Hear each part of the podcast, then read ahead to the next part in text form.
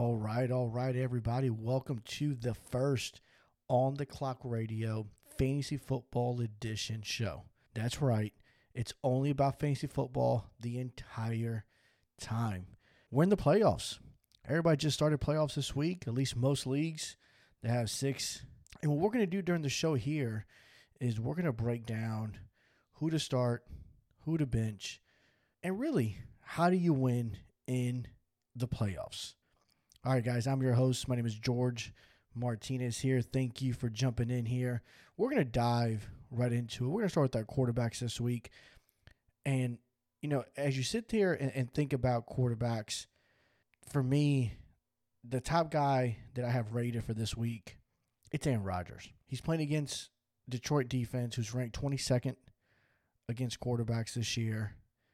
Normally, Aaron Rodgers plays very well against a division. They're dealing with a interim head coach. They're in fiasco there. That's someone that I'm starting eyes closed, no matter what. But that's not why you're here. You're here to find out. Ah, I got two guys I'm kind of debating between. Who do I start? Especially, you're in the playoffs. You got to win. So, first guy that I have up for you, Justin Herbert. He's playing against the Atlanta Falcons, who are ranked 32nd. That's right, 32nd in the league against quarterbacks. Put it to you this way if I have Justin Herbert or Lamar Jackson, Deshaun Watson, Kyler Murray, Tom Brady, I'm going with Justin Herbert all day, every day, especially in the playoffs. Now, we're going to transition over to our running backs and we get a gift this week. Hopefully, maybe, fingers crossed. Christian McCaffrey is projected to come back. He had a, a thigh quad injury that appeared here on yesterday on Tuesday. So his, his status is back to being questionable, of course. But if he plays, no matter no rust, you're going to put him in your lineup immediately. But again, as you kind of go down and you're thinking, man, who do I who do I play? If I have some questions, one guy that I'm not playing at all is Miles Sanders. This guy was drafted in the top 10. He's been a disappointment most of the year. Yes, he's going to get some help now that Jalen Hurts is a quarterback. It'll be more of an RPO, zone read type of offense that's going to open up Miles Sanders because now you have to defend Jalen Hurts in the box. However, I still got him ranked in the 20s for this week. I got him as a mid level RB2 going into this week. Uh, one guy, if he's healthy, D'Andre Swift in that same game against the Packers. The Packers are 30th against the run, against running backs this year in fantasy football. D'Andre Swift could be an easy, nice play to definitely get 80, 90 yards and a touchdown for the playoffs. That's exactly what you need. Now, we're going to talk about it. If you are an Antonio Gibson owner, you lost him to a turf toe, he's probably not playing this week. What are you going to do? J.D. McKissick. He's a pass catching running back for the, for the Washington football team. They're playing against San Francisco. I think this game is going to be more of a shootout. I think there's going to be a lot of points scored in this game, even though you got two good defenses. Alex Smith has been playing very well. He loves to check it down. He's not a guy who's going to stretch the field. He's going to keep everything 15 yards or less. I think McKissick does a good job. If you need an Antonio Gibson replacement, that's definitely somewhere to go. Also, if you lost Josh Jacobs, right? Josh Jacobs, running back for the Oakland Raiders, was doing well, was having a very good year, hurt himself. He has not been cleared yet to come back. Uh, I would definitely look at Devontae Booker if you have him, plug him into your lineup. And a guy that I like against the New England Patriots, yes, a Bill Belichick coached New England Patriots, Cam Akers. He's a rookie. I've been high on him all year long. He's finally starting to show up. He's a running back for Los Angeles Rams. He's kind of taken that lead back role now away from the other two guys that were there somebody to definitely consider in the event that you need a running back for your flex. It's a great flex appeal this week. talking about flex appeals, Frank Gore, return to practice, is still questionable for this game. Ty Johnson last week came in and delivered a 100 yard game and a touchdown on 22 carries against not a bad defensive team in, in, the Raiders. They play solid run defense. Now you get Seattle Seahawks, who have been turning it on lately. He's a guy that, again, if I'm desperate, I need someone to plug in. I'm definitely looking at plugging him in for this week if possible. Switching over to our divas of the group, our receivers. Of course, you know, you're playing the obvious guys. Davante Adams, Tyreek Hill, DK, Stefon Diggs. These guys are all matchup proof. You're going to play them no matter what the situation is. So we're going to go dig a little deeper here and talk about some some other receivers that maybe you're again you're debating. That's that's the point of the show. I'm a big fan of Jarvis Landry. Baker Mayfield is starting to play football, and now you're going to see Jarvis Landry continue to excel. He's put on back to back eight catches in the last two games, 143 yards against Jacksonville, 62 yards against Tennessee, but back to back touchdowns. Again, I think Baker is getting hot. Jarvis is going to be the guy that benefits the most from those situations. The, another guy that I'm very high on since returning from injury is Deebo Samuel. Okay, what has Deebo done since he's been back? 11 catches, 133 yards against the Rams. Very, very good defense. Came back against Buffalo. Six catches, 73 yards. Solid in PPR production. And that's another guy that I have him inside my top 20. I have him as a wide receiver two with very, very high upside going into the week.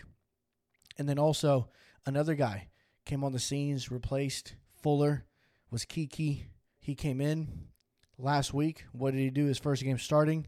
Eight targets, 141 yards against a very, very good Indianapolis defense. What is he getting out for an encore?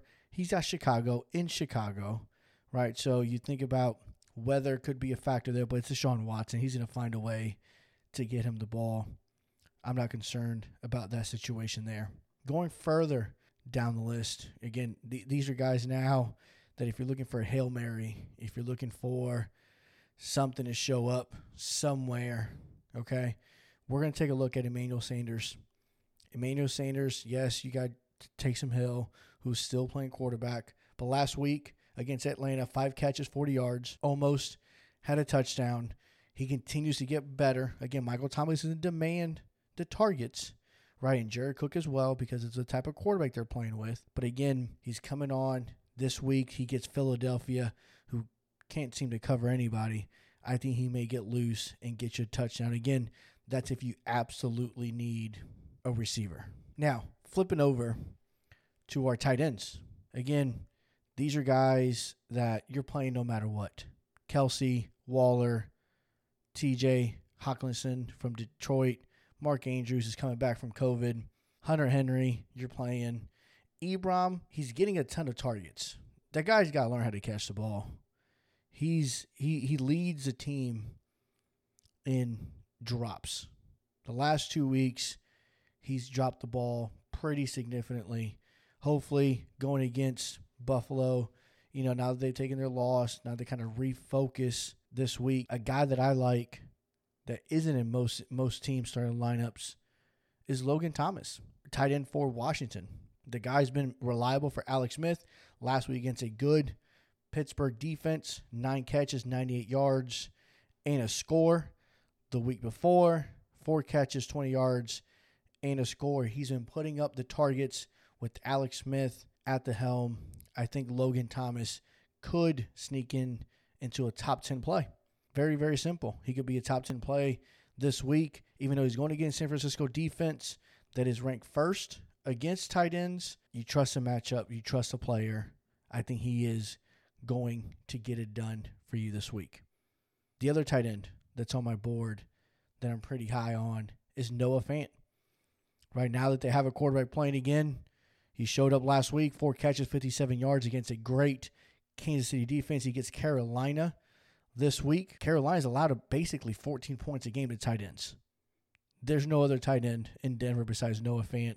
I see him easily having another four to five catch game, 60, 70 yards with a touchdown and sneaking into the top 10.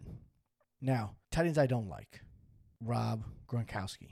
Coming off a bye week, yes, that bye week is designed to get other guys involved. I would I, I would anticipate Antonio Brown heavily involved, more three receiver sets to try to open up the running game. Gronkowski is on the borderline 9, 10. I'm not as high as others. Others have him ranked six overall. I don't have him that high. He's someone for me that I'm thinking about not starting this week. If I need a tight end, if you are a Kittle owner, all right, you lost your tight end, you're thinking about replacing Ebron, who can't catch the ball. Dalton Schultz is my Hail Mary of the week at the tight end position. His targets have increased now that Andy Dalton is back. Last week, four catches, 44 yards. He almost had a score as well. This week, he gets the Bengals defense, who again is allowing the second most points to tight ends this year. If you need a Hail Mary, you need a guy with a lot of upside. My guy, Dalton Schultz, is where you want to go this week. Now, typically on the show, we don't dive into a whole lot of defenses because, you know, again, those are all pretty, pretty standard. Again, this week, top defenses are going to be the Saints playing against Jalen Hurts, rookie quarterback. Saints play pretty good defense. You got the Seahawks who are playing against the Jets. Whoever plays against the Jets, you start that defense no matter what. But again, if you need a flyer, if you need a defense that can hopefully come through, that maybe is slightly underrated throughout the year, I'm going to give you one here to definitely think about and do some research on. That defense is going to be the Washington football team. They're playing against the 49ers, who are a pretty good team. But again, when it comes to playing defense, they have done a solid job. In the last three weeks, they've scored double digits twice of those three weeks. They do well on special teams. It's a well coached team.